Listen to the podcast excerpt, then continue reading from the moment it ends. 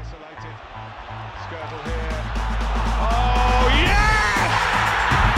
Welcome to Manchester United! Velkommen til Old Trafford DK podcast, og velkommen til en helt speciel udsendelse, der skal handle om noget af det mest spændende og allermest fundamentale ved Manchester United. Det er en af grundsøjlerne i klubbens identitet. Det er nemlig kulturen omkring unge spillere. Det her, det er en talent special. Vi skal snakke om akademitraditioner fra Duncan Edwards, øh, Bobby Charlton og George Best, til Ryan Giggs, Paul Scholes og David Beckham, og helt frem til Marcus Rashford, Scott McTominay og Mason Greenwood. I december sidste år, der rundede United 4.000 førsteholdskampe i streg med en såkaldt hjemmeproduceret spiller i truppen. En rekord, der strækker sig fra 1937 og frem til i dag. Og så skal vi også snakke om den næste generation af talenter. Fra James Garner, Tahit Chong og Angel Gomes til yngre talenter, du måske slet ikke har hørt om endnu. Hvem står på spring til at bryde igennem, og hvor gode kommer de røde djævle potentielt til at være om fem år? Alt det, det har vi jo dygtige folk på DK, som interesserer sig rigtig meget for. Det er vores egne talentspejdere og vores akademiskribenter.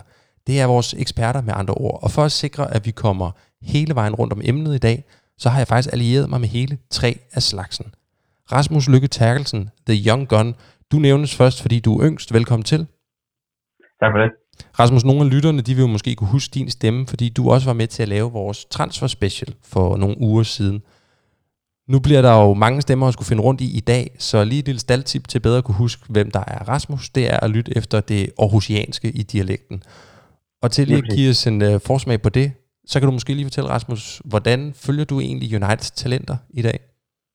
Ja, jamen, øh, det er der heldigvis mange måder at gøre på i, i disse dage.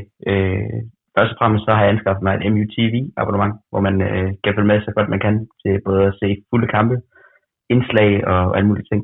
Øh, så er der nogle gode akademisider, man kan følge på Twitter. Øh, og så er der selvfølgelig nogle, nogle øh, relevante personer, der også øh, er relevant at følge. Samtidig med, at øh, det Atletic også giver et ret godt øh, ret godt billede på ungdomsverdenen, som vi så heldigvis kan lov til at formidle videre ud på Trafford.dk. Og det er der rigtig mange, der er glade for, tror jeg. Og øh, en af dem, der også gør det, det er gæst nummer to, Andreas Krav Jacobsen. Velkommen til, min ven. Tak, tak. Andreas, du blev en del af Old Trafford.dk for cirka et år siden. Dengang der skrev du en ansøgning, hvor i at du øh, argumenterede for, at United de burde hente Wilfred Sahar tilbage, for at give ham den chance, som, øh, som han ellers aldrig fik. Siden så har du skrevet en del om Uniteds akademihold, og du har faktisk også skrevet lidt om øh, kvindeholdene. Og det er jo ikke noget, du er blevet bedt om. Det er noget, du gør, fordi du synes, det er spændende. Hvorfor egentlig? Jamen, det er fordi, at øh, jeg tænker, at Manchester United er et, en stor enhed, og for at få et indblik i hele helheden, hele klubben som helhed, så synes jeg, det er spændende at følge med i, hvad der fungerer på alle niveauer, ligesom hvordan klubben agerer som en stor entitet, og der synes jeg især, ungdomsholdet er interessant, fordi det viser noget om, hvad er det for en rejse, man skal igennem for at komme op og bryde igennem og blive de her førsteholdsspillere, som, som alle kender, som er de her store globale navne, og se den udvikling fra de spæde skridt på U18-holdet og op til førsteholdstruppen, det er bare spændende at følge med i. Og det har vores sidste mand i ekspertpanelet også fulgt med i mange år. Han er nemlig, altså i Old Trafford DK sammenhæng i hvert fald, nærmest sådan en vaskeægte Ryan Giggs. Øhm, det er Kenneth Nielsen, og øh, selvom du desværre ikke er en del af vores site længere, så runger øh, ekkoet stadig et sted i artikelarkivet, fordi jeg tjekkede faktisk lige op på det her til morgen, og Kenneth, du har skrevet 1915 nyhedshistorier for Old Trafford.dk. Det er mere end nogen anden gennem hjemmesidens 17 år lange historie, så først og fremmest tak for det, og øh, velkommen til, Kenneth. Jo tak, og tak for den fine sammenligning. Jamen, det er kun på sin plads, Kenneth, øh, fordi meget af det, du skrev om, det var jo også talenterne. Øhm, hvor mange år vil du egentlig sige, at du har fulgt Uniteds akademihold sådan rigtig intensivt? Øh, jamen, det tror jeg, jeg har gjort i en, en 15 år eller sådan noget lignende cirka. Øhm, ja, det må blive der omkring. Og ved siden af det, der har du jo også arbejdet professionelt med øh, scoutingarbejde, og du har en trænerlicens hos UEFA, ved jeg også. Så måske du her indledningsvis kan prøve at sætte nogle ord på, både som fan og som professionel. Hvordan vil du karakterisere det ungdomsarbejde, Manchester United de laver? Jamen det er rigtigt. Jeg, en del af det er jo selv efter at have spillet fodbold, og nu være scout og træner. øh, blandt andet hos øh, FC Nordsjælland, jamen så, så synes jeg, at det har altid fascineret mig, både så med historien omkring Uniteds øh, talentudvikling, og også se, hvad de gør nu. Så det her med at se morgendagens spillere måske, og kunne få et indblik i det, helt fra U18 og så op til reserve U23-niveau, så se, hvem der kan slå igennem. Det er, det er spændende. Og samtidig så kan man lære en masse af at se det, øh, se de her kampe. Øh, få nogle ting, som man kan bruge i sit, øh, sit virke som træner. Så det er altid interessant at se, hvad der, hvad der rører sig. Og jeg ved jo, at du følger med i, hvad der rører sig rundt omkring andre steder, også ikke kun i United, men i andre europæiske klubber i forhold til talentudviklingen. Hvor højt oppe i det her ki, for du siger, Manchester United befinder sig? Altså, er det kremt eller krem, når det kommer til øh, talentudvikling stadigvæk, eller hvordan vil du øh, placere dem der?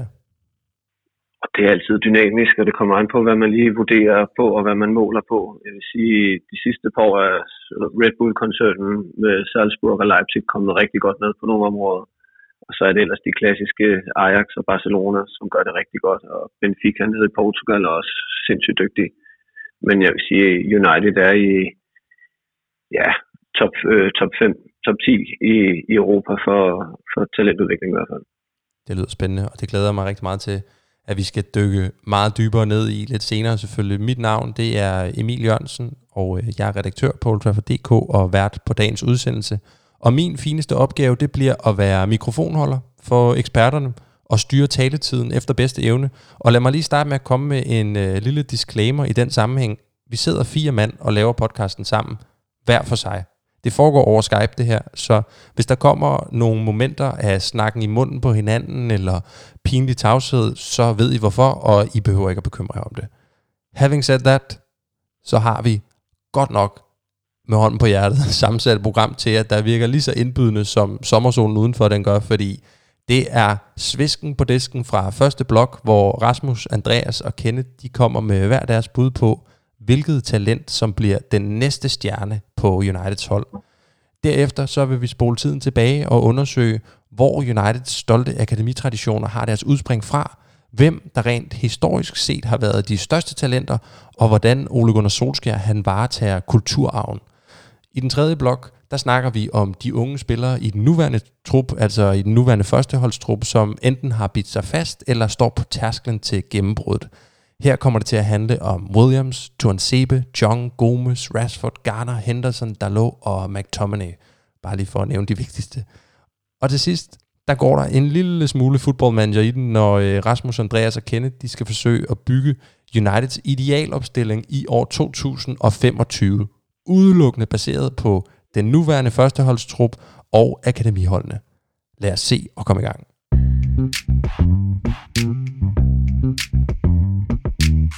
Og som lovet, så starter vi med øh, tre dukfriske talentspejderreporter. Det er jo et format, som vi efterhånden har haft på hjemmesiden i en rumtid. Typisk så er det typer som Rasmus og Andreas, der simpelthen laver en form for analyse af en eller anden ung spiller, enten fra klubbens egne rækker eller fra et andet hold, og forsøger at svare på, hvem talentet er, hvad han kan, hvordan han passer ind i Uniteds system, og hvorfor han måske kan blive klubbens næste stjerne. Det format, det overfører vi i dagens anledning til lyd, selvfølgelig med det lille benspænd, at øh, det skal være et af de talenter, som United allerede råder over. Og Kenneth, du blev, øh, du blev præsenteret til sidst før, selvom at du jo, ja, undskyld, jeg træder i det, er alderspræsidenten. Så øhm, ja. nu, nu får du lov til at starte den her gang. Hvem, øh, hvem har du lavet en talentspejderreport på? Jamen, jeg har kigget nærmere på øh, Teden Mengi, fortorspiller, som øh, måske, han er 18, så han er måske øh, en af dem, som kan stå tættest på i forhold til at få chancen at slå igennem.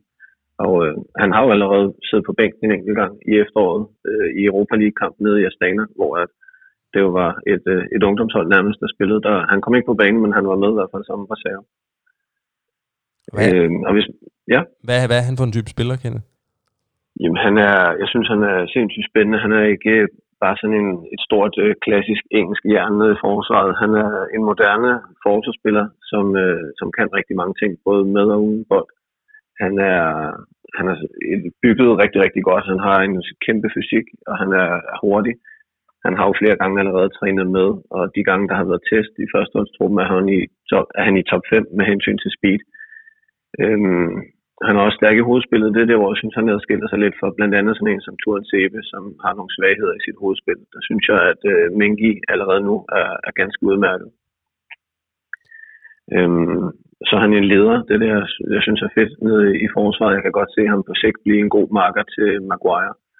Han øh, har været anført på 16 og har også været det flere gange på 18-holdet. Og øh, han har faktisk hele tiden spillet, spillet opad. Altså han har spillet med, med hold overgang, der har været 1-2 år ældre end ham.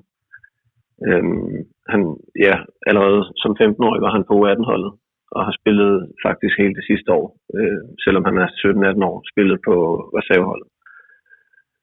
Øh, en af de grunde til, at han er så god med bolden, det er blandt andet, at han sådan tidligere i karrieren også har spillet lidt øh, på midten som 6'er som 8'er. Og det, det har han faktisk gjort så godt, at han godt kunne spille den plads, og det var også det, vi så, Turen Sebe har gjort lidt, da han lige fik, øh, fik sin debut under Mourinho, hvor han fik lov at spille nogle kampe, blandt andet øh, på midten og som højre bak. Øh, men nu, der, jeg tror, at Mengi han er forsvarsspiller, og det er der, han skal, skal spille fremover, og det er også der, han har spillet de sidste stykke tid i United. Øh, han er faktisk øh, målfarlig på standardsituationer. Han har scoret en del på, på hovedet, og øh, så jeg synes, han er rigtig spændende. Øhm, også noget af det, der gør ham rigtig interessant, det er, at man siger altid, at unge spillere kan altid lave fejl. Og det er derfor, det er sindssygt svært, specielt som forsvarsspiller, at få lov at komme igennem i en klub som United. Men jeg synes netop, det der adskiller ham fra så mange andre, det er, at han ikke laver ret mange fejl. Han laver færre fejl end nogle af de rutinerede spillere. Og selvom han jo kun er 18 år, så går han ind og bare er en leder og dirigerer rundt med de andre nede i forsvaret på holdet, når han spiller U23. Teten så, Mindy, ja. det lyder godt nok spændende, Kenneth. Er han, øh, er han ja. engelsk født? Det fik jeg ikke lige fat i. Ja, øh, han er ikke, han er på det engelske ungdomslandshold. Okay. Ja. Det lyder meget, meget appetitligt. Øh, har du i virkeligheden, det er måske for tidligt at sige, men har du i virkeligheden større fidus til ham, end du har til Axel Tuanzebe? Ja, det, det er et rigtig godt spørgsmål. Havde du spurgt mig for et års tid eller halvanden siden, havde jeg nok svaret anderledes, men lige nu så tænker jeg, at Turen Seve måske grundet skader og lidt andre ting er gået lidt i stå. Øh, de står begge to, synes jeg, over for en vanvittig vigtig sæson næste år. Øh, de skal have spilletid begge to med forskellige årsager, altså, så Turen Seve skal spille for ikke at gå i stå, og har egentlig brug for at få rigtig meget spilletid, og det bliver nok ikke i United. Og Minky, han er i min verden for god til U23 fodbold, så han skal også ud på lån øh, for at få værdifuld spilletid og erfaring. Spændende. Tak for det, Kenneth. Rasmus, øhm, jeg går ud fra, at du kun kan tilslutte dig analysen her, men jeg ved også, at, øh, at du selvfølgelig har et, et andet talent med i posen til os. Hvem, hvem er det? Ja, jamen det er den unge franske midtbanespiller, der hedder Animal Mesprit fra, øh, fra United Academy. Det var flot udtalt. Tak for det. han øh, kom til fra, fra Monacos ungdomsakademi sidste sæson. Øh, blev hentet til for en ret stor pose penge. Øh, men han er faktisk ikke andet end vokset med opgaven siden da. Øh, hvis man har fulgt en lille smule med i Uniteds ungdomsfodbold her det seneste års tid, så er der ikke nogen tvivl om, man har stødt på ham. Øh, man kender ham måske med det store hår. Øh, og på trods af, at han ikke er så stor i statur, øh, så har han en fuldstændig fabelagtig teknik. Øh, men man skal ikke tage fejl af, hvor god han rent faktisk er som udpræget 8. Øh, fordi det, jeg nærmest synes, der er, der er bedst ved ham, det er, hvor dynamisk og energisk og øh, ja, han løber solen sort fra sin position på den centrale midtbane, og han er utrolig altid. Han vil både kunne spille 8'eren og 6'eren. Jeg tror egentlig også godt, at han ville kunne tage en kant, hvis det var, der var nødvendigt for det. Øhm, som jeg nævnte før, så ligger hans største forskel nok i det tekniske. Øh, han er nærmest umulig at få bolden fra. Øhm, men noget af det, der også er super imponerende ved ham, det er, at hans fodbold og hans afleveringer er helt sublime i forhold til stort set alle andre på hans alder. Øhm, hvis jeg skal lave en slags sammenligning, så minder han meget om Luka Modric i, øh, i Real Madrid. Øh, og, han, og man har potentiale til at helt derop. Det vil jeg faktisk ikke afvise. Øh, det kræver selvfølgelig en del at vinde Ballon d'Or, men, øh, men han har i hvert fald helt sikkert potentiale til at blive, for mig, en af de bedste på sin position i verden. Øh, og så har han også det bedste eksempel på Uniteds nye rekrutteringsstrategi, hvor man i løbet af de seneste år har sørget for at hente store talenter fra de andre akademier rundt omkring i verden, inden de bliver for gamle. Øh, og han en klart det bedste skud på stammen United har haft videre. Wow. Hvordan, hvordan ser du, Rasmus, at han passer ind på øh, det hold og det system, som Ole Gunnar Solskjaer han er i gang med at bygge op lige nu? I selve strategien, der synes jeg, han passer helt vildt godt ind. Øh, der er han stort set alting, vi, øh, vi er leder efter. Vi leder efter ledere og sådan nogle ting. Han er, jeg, jeg tror ikke, han kommer til at blive en vokalleder på samme måde. Men jeg synes, han, jeg synes, han har vist, hvor meget at han kan lead by example, når han spiller for United. Øhm, og ligesom tage sine andre medspillere under, under, under sine vinger. Øh, jeg tror, det er lidt for tidligt at smide ham direkte ind på, ind på holdet, alene fordi man har typer som Bruno Fernandes og, og Paul Pogba, som måske minder lidt om ham i spilletyper. Øh, men hvis for eksempel man skiller sig af med en Pogba til næste sommer, eller et eller andet, hvilket jeg måske ikke tror er utænkeligt, så synes jeg faktisk, han er, han passer rigtig godt ind til at gå ind, måske ved siden af Bruno Fernandes, øh, og spille på øh, som, som en, en 8'er. Øh, der tror jeg, han vil passe rigtig godt ind. Men han er kun 17 år gammel. Øh, men øh, jeg tror meget på, at han i hvert fald får sin debut for første år næste sæson. Øh, for jeg synes helt klart, at han har niveau til. Ja, for han har ikke været inde og snuse omkring førsteholdet endnu, vel? Nej, øh, men jeg læste noget med, at øh, sådan en som James Carter, som vi alle sammen kender til, øh, måske skal udlånes næste sæson, hvor det så øh, der er tale om, at det er Mesprit, der skal op og tage hans plads øh, op på ja, stedet mellem øh, reserveholdet og førsteholdet, hvilket jeg synes passer rigtig godt til både den udvikling, han er i, og den alder, han har så. Spændende. Må jeg skrive ind med noget her? Ja, selvfølgelig. Ja. Andreas, kom på banen. Det, det er fordi, øh, Maspri var egentlig udtænkt bare en rolle på U18-holdet, da han blev købt i sommer for et ret hæftigt beløb, 75 millioner danske kroner for en, for en 16-17-årig spiller. Men han har imponeret så meget, at han altså har fået det meste af sin spilletid i den her sæson på U23-holdet faktisk, og har, mm. har taget tusind på Nicky Buttercombe lidt, lidt med, hvor, hvor hurtigt han er gået ind og tilpasset sig det engelske ligesystem, hvilket er flot for sådan en spiller. Ja. Og nu du er kommet på banen, Andreas Rosin i pølseenden, så, øhm, så har du også øh, et, et, et tredje talent med til os, og øh, jeg kan lige starte med at fortælle de lyttere, der ikke er klar over det, at øh, Andreas, du tog lidt fusen på mig, og sikkert også mange af vores læsere, da du for øh, to ugers tid siden lavede en øh, talentspejderrapport på Lauren James, et supertalent og en topscorer i Manchester United, der for længst har taget springet fra øh, ungdomshold til seniorbold.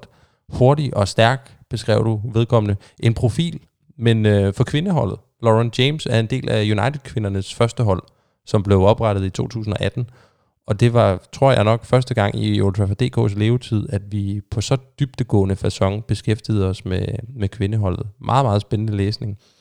Men øhm, mm-hmm. hvad så nu? Har du tænkt dig at tage fusen på os igen? Øh, måske.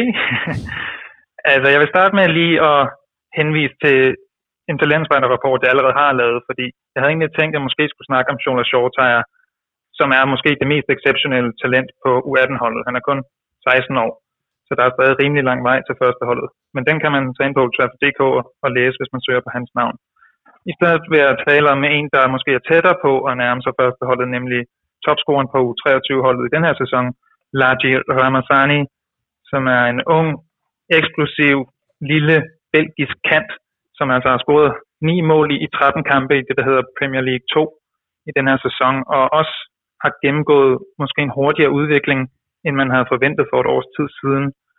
Og det vil ikke undre mig, hvis han måske kunne blive sådan lidt den nye Brandon Williams, der lidt kommer indenom og, og tager fusen på folk på den måde, at man ikke har hørt så meget til ham for et år siden, men han har altså haft en virkelig, virkelig god sæson, og han spiller en position, nemlig kant, altså venstre kant, og der er han er mest naturlig, men kan egentlig spille alle tre pladser op foran. Og det er måske der, United ikke er allerstærkest besat, især ikke på den her højre kant, hvor man ikke rigtig har en naturlig spiller. Så han har måske lidt kortere vej til førsteholdstruppen, end andre vil have. Og den målstatistik, han har lagt for dagen i år, gør måske, at han altså er tæt på at være der. Han fik også spilletid i kamp mod Astana i Europa League, selvom det kun var 5-10 minutter noget i den dur. Men altså en lille, meget eksplosiv spiller, som er lynhurtig, hurtige fødder. Han har ret god bevægelse, både når han spiller bredt på kanten, hvor han godt kan lide at trække diagonalt ind mellem forsvarerne, og når han spiller centralt, så er han altså god til at lave det omvendte løb, hvor han inden for en central position trækker ud, men forsvarerne modtager bolden bredt, hvor han så kan lave noget af sin, sin magi. Så helt klart en, et navn, der er værd at huske for de næste par år. Og han lyder også meget spændende, Andreas, og øh, jeg kan næsten regne ud, at den position, han kommer til at kæmpe for, det gør jo, at øh, det er andre unge spillere, som Mason Greenwood og Daniel James også, han, øh, han kommer til at være op imod. Hvordan, hvordan vurderer du ham i forhold til dem? Altså, kan du sige noget om det, eller er det, er det lidt for tidligt? Altså den spiller, jeg måske i virkeligheden vil nævne her, det er Tahit Chong, som han helt klart ånder ret kraftigt i nakken. Fordi Chung har virkelig imponeret på ungdomsholdene, men har fået en del kritik fra Manchester United-fans på førsteholdet, hvor særligt hans fysik viser sig ret tydeligt ikke at være veludviklet nok endnu, til han for alvor kan følge med, fordi det han var god til på ungdomsholdene, det er at løbe forbi folk, og det har han simpelthen bare ikke muskulariteten til at gøre på, på voksen niveau. Og der har Ramazani lidt en anden fordel. Han er nemlig meget lav. Han er kun måske højst 71 cm høj. Og han har en lidt mere sådan, ja, sat overkrop, som er lidt mere velbygget og har så det her lave tyngdepunkt, der gør, at han kan flyve forbi folk, uden at de kan ramme ham overhovedet. Så hvis der er nogen spillere, der skal føle sig en anelse troet af ham, så tænker jeg, at det måske at Tahit Chong, der kan stå for skud. Øh, og ellers også potentielt Daniel James skal, skal holde sit niveau højt, for at de ikke lige pludselig får udfordring fra, fra bagkanten.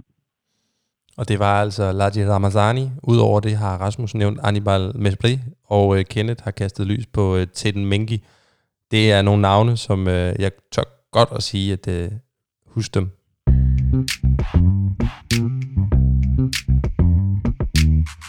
Well, United were scarcely recognisable from the team we've known over the last couple of seasons. What's going on, do you feel? Three players have departed. The trick is always buy when you're strong.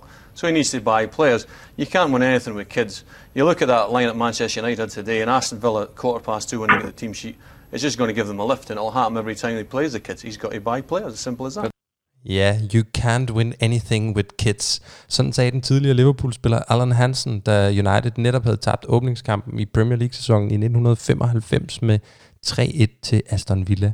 Men som vi alle sammen ved, så tog Skavseren jo grole fejl, fordi at øh, Fergus unge hold, hans såkaldte Class of 92 med Beckham, Neville-brødrene Scholes og Nicky Butt, ja, de endte jo med at vinde det dobbelt i øh, den selv samme sæson, ligesom at de også gjorde det i sæsonen efter, og øh, senere blev de jo stamme på det måske mest ikoniske United-hold, der nogensinde har været. Dem der, I ved nok, som vandt The Treble i 1999. Og øh, Allan Hansens åndssvage udtalelser og øh, Sir Alex Class of 92, som modbeviste ham, de er jo blevet det flammende symbol på, at The United Way virker. Altså den her romantiske tanke om, at man er god nok, hvis man er gammel nok. Men i virkeligheden er det jo på ingen måde noget, som Ferguson han fandt på i øh, 90'erne. Fordi som jeg nævnte indledningsvis, så har United haft en såkaldt homegrown spiller i samtlige trupper siden 1937. Og Kenneth, hvem, som du ser det, hvem bør i dine øjne egentlig krediteres for, at øh, det nærmest er blevet et trademark for Manchester United, det her? Jeg mener, at øh, selvfølgelig de to, der stråler, når man snakker United og talentarbejde, det er, det er Bosby og Ferguson. Jeg mener, vi skal lige en tand tilbage. Du nævner selv, at det starter i, i 37, Uniteds fantastiske stil.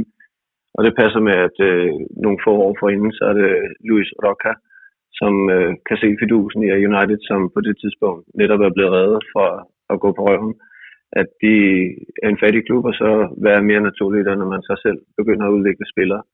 Så, så manden bag det hele er egentlig Luis Roca, som starter det her United uh, Junior Athletic Club, uh, som begynder at udvikle egne spillere. Og du nævner så også ud over det de, de mest lysende stjerner på himlen i forhold til det her i Sir Matt Busby og Sir Alex Ferguson, men Kenneth, der er jo også nogle, nogle folk, der arbejder lidt mere behind the scenes, som måske fortjener et lille klap på skulderen. Øh, er der nogen, du vil fremhæve der? Jeg mener helt klart, at øh, i øjeblikket så er en mand som øh, ham, der er lederen af Uniteds Akademi, Nick Cox, han er helt klart øh, guld værd for United, der har været med til at få, få bragt akademiet tilbage, efter man måske for nogle år siden snakker om, at man var gået lidt i stå og havde hvilet på laverbærene. Så er man nu tilbage, hvor man øh, udvikler spillere enten til, til United selv eller til andre rigtig dygtige klubber. Og øh, jeg synes, han er en, en fantastisk dygtig fyr, Nick Cox. Og man har også kunne se her under corona-perioden, hvor holdene har trænet hjemme, at han har, han har virkelig sammen med resten af Uniteds Akademi øh, været øh, drivkraften bag en masse gode ting. Øh, blandt andet er der sendt øh, et brev rundt omkring, at de skal huske de unge spillere at nyde livet og lave en masse andre ting. og ikke kun tænke på fodbold sammen med en, en bold, der er en signeret hilsen fra Robson. Og jeg ved, at Nick Cox følger udviklingen i andre klubber rundt omkring rigtig tæt. Blandt andet har Bayern München jo lige besluttet at øh, først at starte op med ungdomsfodbold for U11, hvilket er stik imod City, som ligger og opererer med elitehold på U5-niveau. øh, hvor jeg ved, at Nick Cox han hælder mere til, til den her med, at man skal måske inddrage dem lidt senere og lade dem blive i deres moderklubber og lade dem stifte bekendtskab med andre idrætsgrene, inden man, man for alvor tager dem ind og kører dem elite-præget træning øh, flere gange om ugen. Så det ved han, han er hele tiden ops på, hvad der rører sig rundt omkring, så han er en rigtig, rigtig dygtig mand. Og på den måde, der skriver han sig måske lidt ind i Manchester Uniteds akademihistorie, i forlængelse af ham, der er mange krediteres for at være den måske vigtigste figur for Class of 92, en, øh, en mand, som jo desværre er afgået øh, ved døden for ikke så lang tid siden. Dengang skrev du en blog om ham, Kenneth. Kan du lige fortælle os lidt om, hvem det er? Erik Harrison, øh, som jeg tænker, jeg gerne ville have haft muligheden for som ung træner at tage en god snak med at sidde og nærstudere. Han øh, skulle have været helt øh, enestående for de unge spillere dengang med at øh, vide, hvornår man skal lægge armen rundt om dem og give dem gode råd, og hvornår man lige skal svinge pisken og, og rive dem rundt øh, ud på træningsbanen. Så jeg tror, at øh, han er helt klart arkitekten bag United i 90'erne fik øh, alle de her velkendte navne igennem. Ja, og nu, nu snakker vi jo om det her med den rekord, der strækker sig helt tilbage i til 1937 og, øh, og over 4.000 kampe. Det er, jo, det er jo helt vildt. Men en ting er jo at bruge talenter. Noget andet, det er at bruge talenter, og så samtidig blive den mest vindende klub i engelsk fodboldhistorie. Rasmus, har du nogen bud på, altså hvad er det, som United er så gode til, eller har været så gode til i forhold til talentudviklingen? Jamen, øh, som Kenneth nævner, er der jo super mange dygtige mennesker, som har været involveret i det her med uh, i det her talentarbejde. Men øh, det, altså rent historisk, så er det, de jo altså har sat en kæmpe stor ære i det, i det her med at opføre sine egne talenter, som skal udfordre sig på første halvår. Øhm, og det gælder både øh, økonomisk støtte, og det gælder spillermæssig produktion, og dygtige træner, der har været en del af det. Øhm, de har jo sådan set altid været en af de førende, øh, både når det gælder akademi, og, og hvor, hvor mange de har fået op på, på førsteholdet. Øh, hvis vi skal tage det lige i øjeblikket, jamen, så synes jeg faktisk, at United har fået et rigtig fedt setup med nogle rigtig dygtige ungdoms- og transitionstrænere. Øh, og det går egentlig fint hånd i hånd med, med den her seniorafdeling, som, der, som skiller mere til akademiet, end det måske har været tilfældet tidligere. For eksempel under Louis van Gaal, som slet ikke gad at bruge ungdomsspillere, som hellere ville, ville have erfarne spillere. Der er Solskjaer mere, han er mere villig til at gå United's way og, og, og satse på dem. Nu sidder vi jo her fire United-fans og øh, forsøger at lave en form for objektiv og seriøs podcast om øh, Uniteds traditioner med, med ungdomsspillere og akademi. Og det kommer over hurtigt til at lyde som lidt af en hyldssang, øh, og sådan behøves det ikke nødvendigvis at forholde sig. Og derfor vil jeg godt lige forsøge at udfordre præmissen her en lille smule, fordi at øh, det her sådan meget flatterende aspekt af Manchester United, altså deres brug af de unge, hvor meget er det reelt sådan, det forholder sig? Og hvor meget er det også en del af klubbens brandingstrategi, hvis man kan sige det på den måde? Altså jeg er godt klar over, at der er jo kontinuerligt kommet spillere igennem rækkerne i små 100 år, men vi skal jo alligevel helt tilbage til 60'erne for at finde det seneste eksempel på, at uh, Uniteds ægte hjemmegroede spillere i Best og Charlton blev kåret til Europas bedste. Så Andreas, altså hvis du skal lige på banen med den her, er det i virkeligheden, er det i virkeligheden lige så meget et narrativ, som klubben spinder, eller i hvert fald lægger ekstra meget vægt på, fordi det tilføjer et aspekt til klubbens identitet, som er meget let at holde af? Selvfølgelig lægger man vægt på det, men det er ikke et narrativ, man spinder, fordi narrativet findes der i det konkrete. Altså rekorden på de 4.000 kampe fra 1937 er ikke et tilfælde, det er et produkt af en strategi, man lagde i 1938 med det her Junior Athletic Club, hvor man som den første engelske klub altså lavede to ungdomshold, der internt konkurrerede om først at kunne komme op på førsteholdet, og det var udelukkende med lokale spillere. Og det her det er fra en tid, hvor fodboldens branding-niveau var ikke eksisterende. Der handlede det altså kun om den her lokale succes, og at man har vedligeholdt den tradition over så mange år, er heller ikke bare sådan et tilfælde i, i 40'erne, da man Busby får sit første rigtig gode hold, der er der altså mange af de spillere, som desværre senere dør i flystyrtet i, i München, som allerede har vundet FA Cup, for eksempel øh, FA Youth Cups, undskyld, fordi de er kommet op på det her ungdomshold. Og lidt som Rasmus sagde, så har man altså sat en ære i det helt tilbage fra den gang i at vinde de her FA Youth Cups, som både George Best og Bobby Charlton har, har prøvet at vinde i deres karriere, Duncan Edwards også. Så ja, narrativet er blevet startet for lang tid siden, og fordi det er så gammelt, så har det selvfølgelig en inherent værdi. Men jeg synes ikke, at det er noget, man spinder nu om dage og prøver at gøre til noget, det ikke er. det ligger der simpelthen i essensen af Manchester United. Og hvis der er en ting, der er ægte ved den her klub, som er noget, hvor det er svært at kritisere det, så synes jeg lige præcis, det er det her aspekt. Og nu nævnte jeg jo øh, Best og Charlton, men, men ret skal være ret. Øh, Ballon d'Or eller ej, der er pænt mange dygtige spillere, som er kommet igennem ungdomsafdelingen og har fået flotte, flotte karriere. Øh, man kan nævne i flæng, ikke? Norman Whiteside, Mark Hughes, Ryan Giggs, Paul Scholes, Darren Fletcher og nu seneste etableret skud på stammen, Marcus Rashford. Men der er jo også eksempler på øh, talenter, som, øh, som skuffer fælt, eller som har skuffet fælt, og som aldrig har levet op til de forventninger, som øh, de blev påduttet. Og Kenneth, der har du fulgt med en del år her i den kategori, altså dem, som aldrig fik udnyttet potentialet helt, som man havde håbet på. Hvem, hvem lyser så klarest for dig? Det er næsten en kliché efterhånden, men det er at sige Ravel Morrison. Øh, fordi der er sagt og skrevet meget om ham. Men han var, han var også i en klasse for sig selv. Altså den, øh, den der elegance, han kunne optræde med ind på banen, når han havde bolden. Han virkede hele tiden, som om han bare løb og hyggede sig hjem ned i haven eller ude i parken med nogle af gutterne. Øh, han havde et øh, fantastisk touch på bolden, og at, øh, at han ikke øh, viser at slå igennem med United, eller for den sags skyld andre steder, det, det synes jeg er lidt ærgerligt, fordi han, han havde simpelthen alt, og var en fantastisk spiller. Øh, man kan sige, for nylig synes jeg også, at sådan en som James Wilson har måske ikke fået nok ud af det. Jeg synes, da jeg så ham på U18-holdet, var han, var han en fremragende spiller, men manglede måske lige det sidste, når der var han så kom op på første holdet, selvom han lavede et par kasser i sin debut men det var så også næsten det. Øh, og han er også, han spiller i hos Giggs og, og Neville i, i League 2 nu. Så han manglede også lige det sidste, synes jeg. Ikke?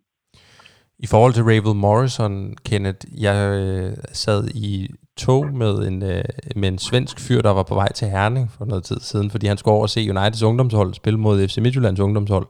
Og øh, han, var, han var skribent på, lad os bare sige, en pangdang pendant til det svenske Old Trafford DK, og fulgte intensivt ungdomsholdene, og vi snakkede så lidt om de her talenter, og han, han sagde, at han havde aldrig nogensinde set et talent som Ravel Morrison, før Mason Greenwood kom. Han var den eneste, som han kunne sætte op på siden af Ravel Morrison, sådan i rå talentmasse øh, termer. Deler du den betragtning? Altså, ser du, øh, ser du et lige så råt og stort talent i Greenwood, som, øh, som du gjorde i Morrison dengang? Jeg synes egentlig, det er en ganske fin øh, sammenligning, øh, som, øh, som der kommer der. De har begge to den her elegante måde og lethed, når de dribler og sætter andre spillere af på ind på banen. Og det synes jeg allerede, vi har set eksempler på, at Greenwood godt kan overføre fra ungdomsfodbold til, til førsteholdet. Med at han egentlig også der har det her lette øh, skift og lette touch på bolden, og han er han virker til at falde til og føle sig hjemme fra første færd, hvor andre har brug for lidt, lidt en længere overgangsperiode. Så jeg synes, at det egentlig er en fin sammenligning. Så må vi bare håbe, at han kan øh, holde lidt mere fokus på banen, end, øh, end Morrison han har gjort. Øhm, og noget, noget af det, som, øh, som hjælper de unge spillere med at holde fokus, det er jo den her kultur, som er i klubben øh, i forhold til spændet mellem ungdomsspillere og førsteholdsspillere. Og i gamle dage, der hørte man jo, øh, der hørte man jo nogle ret vilde historier om skrappe indføringsritualer til førsteholdet, hvor blandt andet typer som Gary Neville har skulle gøre nogle meget ydmygende ting, før han blev accepteret i omklædningsrummet. Ole Gunnar Solskjaer har fortalt mig om nogle ret tydelige hierarkier på træningsanlægget, altså som i praksis betød, at eksempelvis Wes Brown, han vaskede Solskjaers støvler hver dag, Rasmus, hvad, hvad er dit indtryk af kulturen i dag? Jamen, øh, mit indtryk er bestemt ikke, at det er helt så hardcore. Øh, for det første dengang, så var der jo nogle, nogle typer i truppen, som vi simpelthen ikke har øh, i dag. Så vi har ikke den her øh, Roy Keane i truppen, for eksempel, øh, i dag. Øh, men jeg tror og man heller ikke, at det er en kultur, man ser igennem fingre med. Jeg tror, det går meget, at øh, Solskjaer går meget op i, at, øh, at unge, de unge spillere skal kende deres øh, hierarki i truppen. Øhm, jeg er ikke i tvivl om, at, det, det, at han sætter de unge til at løfte mål og bære kejler, og det er garanteret også dem, der sidder forrest i truppen, mens man måske ser de gavede, erfarne spillere, som øh, har positioneret sig længere tilbage. Jeg ved også, at øh, Brandon Williams har fortalt om, at han, øh, at han har lige fået, jeg kan ikke lige huske præcis, hvad den sol øh, historien gik ud på, men, øh, men der er noget med, at Ashley Young tog rimelig meget der kom ind, kom ind i truppen. Øh, jeg kan godt forestille mig, at der sker en del af sådan nogle ting internt, men jeg tror ikke, at, at det er nær så slemt i dag. Men der er dog en forskel. Men er der ikke også den fundamentale forskel i forhold til 90'erne, der klarede sig 92 brød igennem, at i dag, der tjener, der er ungdomsspillerne jo nærmest millionærer og de bliver handlet for store summer, og øh, de har måske allerede fodboldstøvle, reklameaftaler, og bliver reddet i for højre til venstre af forskellige agenter, at der simpelthen bare er, er bedre grobund for, at nogle af de her unge spillere, de får stjernenykker tidligere, end der var for eksempelvis 20-30 år siden. Jo, helt bestemt. Øh, derudover så har øh, en stor forskel på, øh, på, hvordan virkeligheden er i dag fra dengang, det er jo også, at spillerne har prøvet, altså de unge spillere har prøvet at være professionelle i meget længere tid, end, end de havde dengang. Øh, og så, så er der simpelthen ikke, jeg ved ikke om der ikke er tid til det, men der er ikke, der er ikke den samme, øh, hvad skal man sige, øh, drillekultur og, øh, og hierarkikultur på samme måde, som der kører. Nu, nu, er det ren, nu er det ren professionalisme øh, og ren fodbold, i stedet for at skulle, øh, skulle køre alle de her hierarkiske hvad skal man sige, initiativer for, øh, for at få de unge spillere til at blive sat, øh, sat i respekt af de, af de mere erfarne. Andreas, hvordan ser du det her? Altså, øh, kan man snakke om, at der er fordele og ulemper ved, at det måske er blevet lidt mere mildt og blødt det hele, eller, øh, eller kan man ikke stille sådan op? Det tror jeg ikke rigtigt, man kan, fordi fodbold har bare udviklet sig fra The Banter Years uh, Premier League i 90'erne. Det var ikke det samme længere. Det er så og strømlignet, og der er ikke plads til, at du kan træde en millimeter ved siden af nu om dagen. Så jeg tror bare, at det her ydmygelse og degraderinger det her med, at man sætter spillere virkelig på plads, og de virkelig skal vise, at de er nederst i givet den, den del af kulturen, tror jeg er rimelig meget forsvundet. Der er selvfølgelig ikke nogen tvivl om, at du stadig skal gøre dig fortjent til at spille på førsteholdet, og der er stadig hierarki internt, eftersom nogen har spillet flere kampe end andre, men, men den del af det, den tror jeg er rimelig meget forsvundet. Og du køber ikke hele den der big dick energy præmis om, at for at få hår på brystet, så skal man rulle sig rundt i sneet, eller man skal gøre nogle andre ting for at blive hærdet som fodboldspiller? Nej, det gør jeg ikke rigtigt. Altså det, det grældeste eksempel, man egentlig ser nu om dagen, det er jo den her initieringssang, spillerne skal synge, hvor de står på en stol foran de andre. Og det er jo altså ret, øh, det, det er der jo ikke særlig meget hår på brystet i nødvendigvis at, at synge en sang. Det kan godt være, at de synes, det er lidt pinligt, men hvis det er det slemmeste, de bliver udsat for, så synes jeg, det, det er en ret øh, beskyttende boble, de lever ind i om dagen, og sådan bør det nok også være, tror jeg. Og det så vi jo eksempelvis uh, Scott McTominay udføre til perfektion. Hvis der er nogen, der uh, har lyst til at høre den unge Scotte i en skønsang, så kan jeg anbefale jer at gå på YouTube og søge på uh, Scott McTominay karaoke, så tror jeg, der kommer noget frem fra en eller anden uh, træningstur, de har været på, hvor han uh, stiller sig op og synger med en meget, meget smuk stemme faktisk. Og masser af selvtillid. Det må man sige. Mm-hmm. Øhm, i, I den forbindelse kan jeg huske, at uh, apropos du nævner det her med sang, Andreas, Ole Gunnar Solskjaer, da jeg interviewede ham i Molde, der, øh, der fortalte han også om det her med, da han var kommet ind i Cardiff-truppen, altså hans første trænerjob i Premier League, hvor han overtager et, øh, et, et hold, som øh, jamen, hvis ikke allerede er sunket, så i hvert fald er på, øh, altså på kollisionskurs og på vej til at rykke ud af Premier League, og øh, er alvorlig ramt på selvtilliden. Og han fortalte noget af det første, han gjorde, det var, at øh, han gav dem simpelthen et nummer af What Does the Fox Say? Øh, hvis der er nogen af jer, der kan huske den øh, norske øh, musikplade, der var for nogle år siden.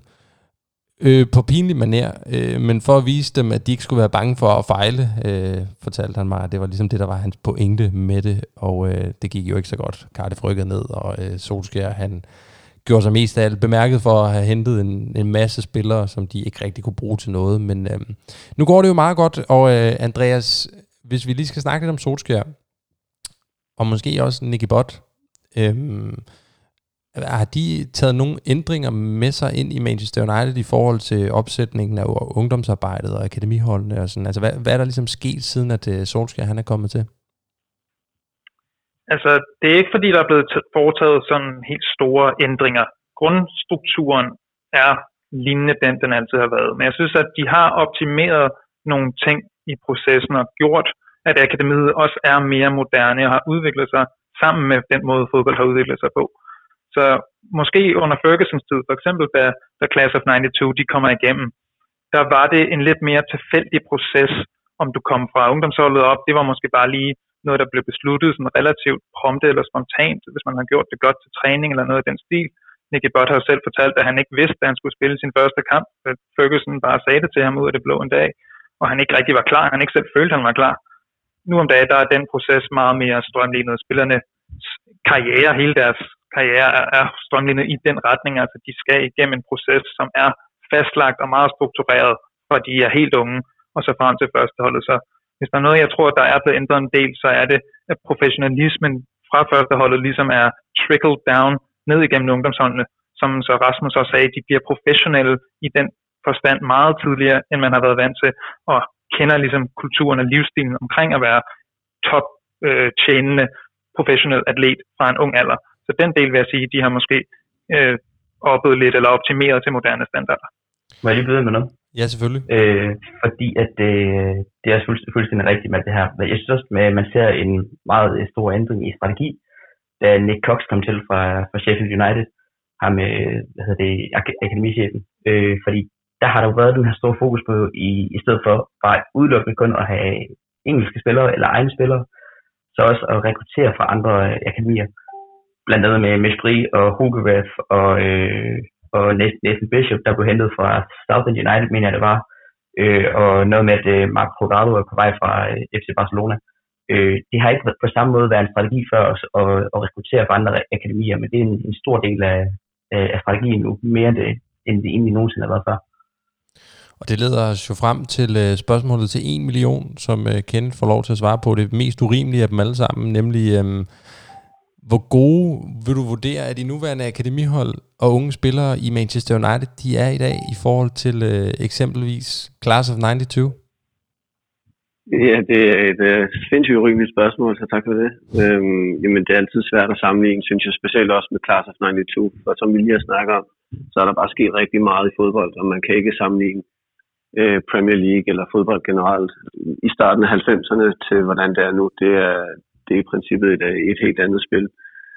Men jeg vil sige, sådan spiller for spiller, så synes jeg, at der er nogle rigtig spændende spillere lige nu. Efter vi måske har været nede i en, en lille bølgedag i nogle år, så synes jeg, at det tegner rigtig positivt igen nu.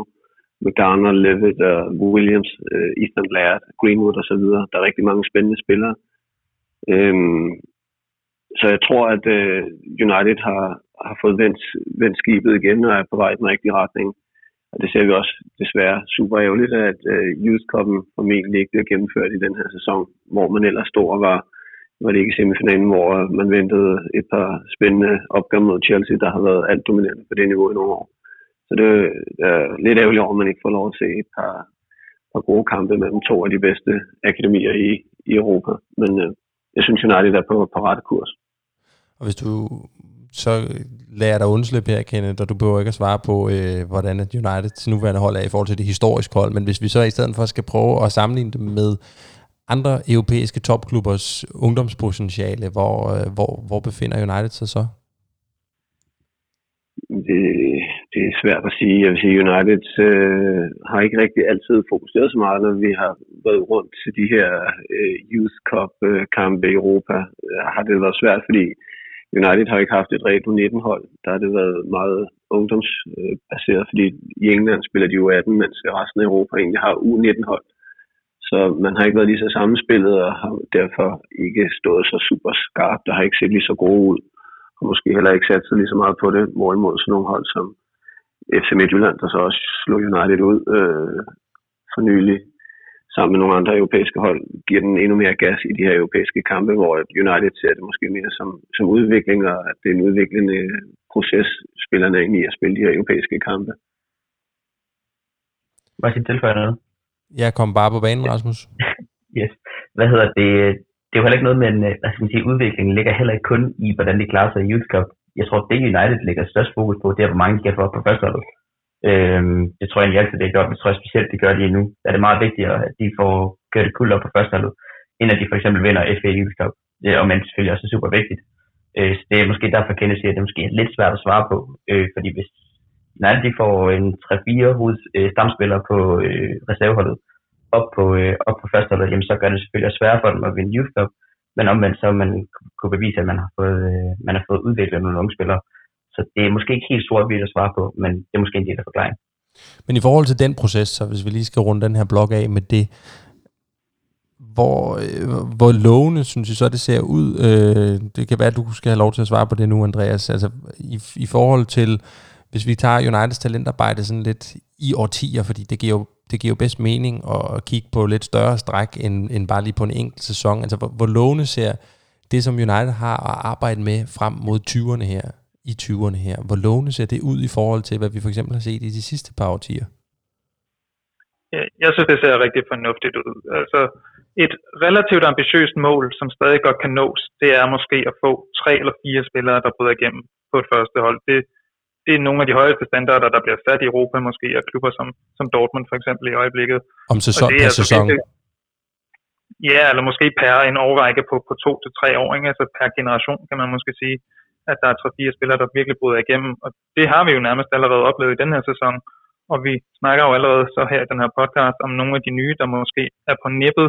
Og hvis bare to eller tre af dem rent faktisk klarer den, så er det næsten allerede bedre end i tierne, hvor, hvor de største spillere, der måske altså kunne have været, ikke rigtig blev det som Rebel Morrison og, og Adnan Januzaj, som var et af mit helt store håb for, for 10 år Mhm. siden, eller for 7 år siden. Øh, så det, det afhænger selvfølgelig af, hvad der sker hen over de næste 2, 3 til, til 5 år. Men hvis der altså er et par spillere, der byder sig lige så godt fast, som Greenwood og Williams og McTominay har, har gjort så hurtigt, som de har gjort, så synes jeg, det ser rigtig lovende ud.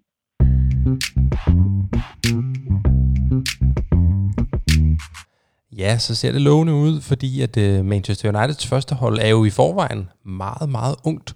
Faktisk så er det det yngste hold i hele Premier League i den her sæson. Gennemsnitsalderen i startopstillingen, den ligger på under 25 år, viser tal fra øh, Transfermarkt. Og derfor så er der måske grund til optimisme. I en tid, hvor øh, coronapandemi øh, muligvis har vendt op og ned på alt, hvad der hedder transfervindue, og hvor Brexit måske kan komme til at betyde, at antallet af engelske eller de såkaldte homegrown spillere bliver øh, en del af ligaens relevant, så er det i hvert fald ikke noget dårligt kort at have på hånden, at truppen er ung, og akademiet er smukt, for at lyde lidt som Nick og Jay. Det er noget af det, vi øh, skal snakke om i den her blog, der øh, overordnet set handler om øh, det magiske grænseland mellem ungdomshold og første hold. Og øh, jeg har en hel masse konkrete spørgsmål til jer nu, som handler måske lige så meget om mening, som de gør om viden. Så øh, lad os bare komme i gang. Øh, og Rasmus, du kan få lov til at starte. Hvornår skal Mason Greenwood være fast starter for Manchester United? Jeg er jo øh, selv tidligere i den her podcast øh, fortalt om, at øh, jeg mener, at han direkte øh, konkurrent er Anthony Martial. Øh, og jeg mener, at han skal være fast starter, når hans præstationer viser kontinuerligt, at han er, at han er bedre end ham. Øh, personligt så tror jeg på, at han, at han når derhen, at han har et højere potentiale. Øh, og det er vigtigt, at han i løbet af de næste par år får masser af chancer på toppen, i stedet for på højre kanten. Øh, men, men jeg mener helt, helt sikkert, at, at han skal, hvis han skal spille fast, så skal det være som angriber. Og det er jo lige i øjeblikket, at Anthony Martial der sidder tungt på den. Og jeg tror, han bliver svær at slå af. Øhm, men det er, når han, når han viser, at han er bedre end ham, han skal spille fast.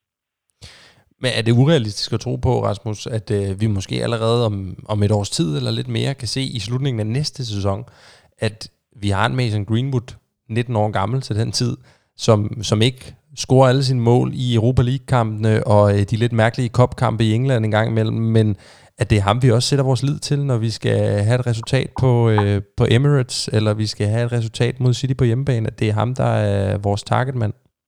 Mm, det synes jeg slet ikke er urealistisk. Altså, der, vi vil jo, jeg vil i hvert fald meget gerne selv øh, smide, smide Greenwood op i samme øh, talentkategori som Rain Rooney.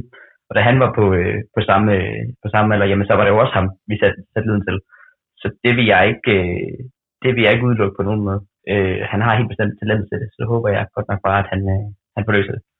Jeg vil gerne lige indskyde her, fordi Ole Gunnar Solskjaer har gjort ret meget opmærksom på i medierne, at han er meget forsigtig med ikke at lade for meget pres, for meget ansvar ligge på de her helt unge spillere, som altså ikke har den nødvendige erfaring endnu. Og særligt med Mason Greenwood, som er angriber, som måske den spiller, man forventer sig mest af i, i afgørende øjeblikke. Det kender han jo selv, så jeg tror også, at strategien fra klubbens øh, trænerholdets side er, at Mason Greenwood skal ikke være en fast mand som 19-årig, men sætter sin lid til, fordi det er simpelthen for stort et mentalt pres. Måske medvirkende til, at en spiller som Wayne Rooney peakede lidt for tidligt i sin karriere, altså de seneste par år mistede energien lidt, og det tror jeg, at Mm. gerne man ikke vil sørge for at ske med Mason Greenwood, og altså indlemme ham i spillertruppen lidt langsommere, end fansene måske i virkeligheden vil have. Nu snakker vi jo meget i øjeblikket om øh, en spiller i Dortmund, der hedder Jadon Sancho, som øh, ikke rigtig øh, får så mange kampe for de gule i øjeblikket, og der er nærmest flere rygter om, øh, at han er på vej tilbage til Manchester, end der er spilleminutter for ham i Bundesligaen. Kenneth, som du ser det, altså bør United så gøre sig nogle overvejelser omkring det her med Sancho i forhold til Greenwood? Altså er det farligt for, øh, for Greenwoods udvikling, hvis man splasher ud på Jadon Sancho? Nej, det synes jeg egentlig slet ikke. Jeg synes begge to kan spille flere, faktisk alle tre øh, positioner op foran. Det var også lidt det, der var temaet i en af de sidste podcasts med, at United måske mangler til tider den her klassiske striker i 9'er-positionen. Men den måde, vi spiller på, som rigtig mange andre, andre hold spiller på i øjeblikket i Europa, det er jo med, at der skal være masser af bevægelse, og ikke nogen, der bare er låst fast til højre eller venstre eller inden centralt. Jeg synes, det, det er rigtig fint, hvis de to kan spille sammen, og jeg kan sagtens se dem fungere sammen på banen, begge to. Øh, uanset om det bliver på den ene eller den anden måde, så mener jeg ikke, at det er noget problem for Greenwood overhovedet, hvis Sancho skulle komme til klubben. Okay, når du nu lytter til vores podcast en gang imellem, så ved du jo måske også, at øh, den unge skotte Sir, Sir, Sir Scott, som jeg slet ikke kan udtale lige nu, Sir Scott McSauce, øh, har en øh, høj stjerne i min bog. Og derfor så kunne jeg egentlig godt tænke mig at høre dig, altså øh, sådan rent talentmæssigt. Har han det også i din bog? Altså, øh, hvad, hvor god mener du, han er? Er han en type, der kunne definere Uniteds midtbane de næste 10 år? jeg mener, han er god, men jeg mener ikke, at han skal, hvis vi vil op og vinde mesterskaber og blande os i toppen i europæisk fodbold igen, så mener jeg ikke, at det er ham, der skal definere vores midtbane de næste 10 år. Jeg har kæmpe respekt for hans indstilling og flotte løberesultater her på de sidste. Og jeg synes, han er en, en spiller, som man skal have i truppen, men øh, det skal ikke være ham, vi bygger midtbanen op omkring, synes jeg. Jeg synes, han lige mangler de sidste 10 procent øh, på toppen i hans topniveau, for at det kan være øh, ham, som skal være nøglen og omdrejningspunktet centralt på midten. Ser du ham så i højere grad få en rolle som, altså sammenligningen er jo så nærliggende og klichéfyldt, fordi det, øh, det er så åbenlyst, men, men altså Darren Fletcher type på, øh, på Uniteds hold i Uniteds trup?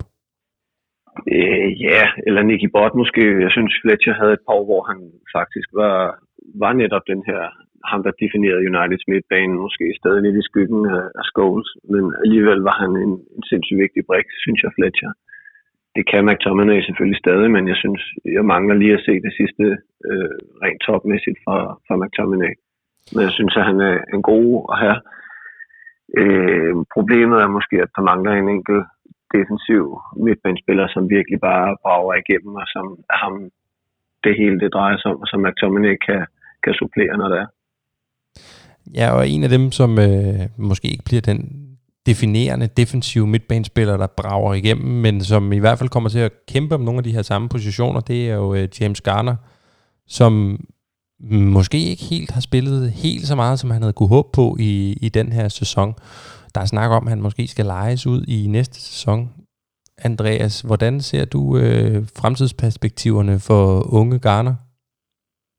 Jeg ser dem som forbedret, hvis han får den rette klub at blive lånt ud til. Det har ikke rigtig været modellen i særligt mange år, men vi har set på det sidste, at spillere som Tuan Sebe og Dean Henderson er kommet bedre tilbage efter nogle gode legemål, hvor de har ramt plet med klubberne, altså Sheffield United og Aston Villa.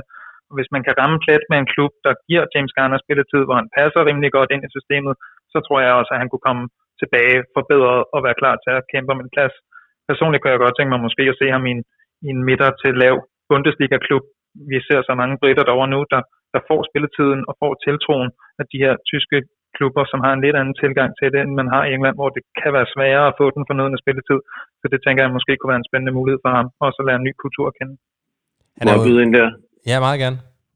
Jeg synes, det lyder fantastisk. Jeg har i flere år været fortaler for United fandt en klub, eller flere i Holland eller Tyskland netop til at samarbejde med, fordi det giver bare noget at sende de unge spillere afsted til et andet land og en anden kultur, en anden fodboldkultur, frem for at sende dem til League One eller League 2 til at starte med. Øh, jeg ved, Chelsea har gjort det med Vitesse nede i Holland, og jeg var på besøg dernede på et tidspunkt og hørte omkring, hvordan samarbejdet var skruet sammen. Jeg synes, det er, det er helt klart måden at, at gøre det på, og så gør de det godt der så ligesom Chelsea sendte Mason Mount så til Derby, så kunne man næste skridt, inden man er United, være en, en topklub i The Championship. Så jeg efterlyser, at United kommer ud af starthullerne og finder nogle gode klubber at samarbejde med på kontinentet. Lidt ligesom vi gjorde med Andreas Pereira i La Liga, der bare kom tilbage og dominerede Premier League. ja.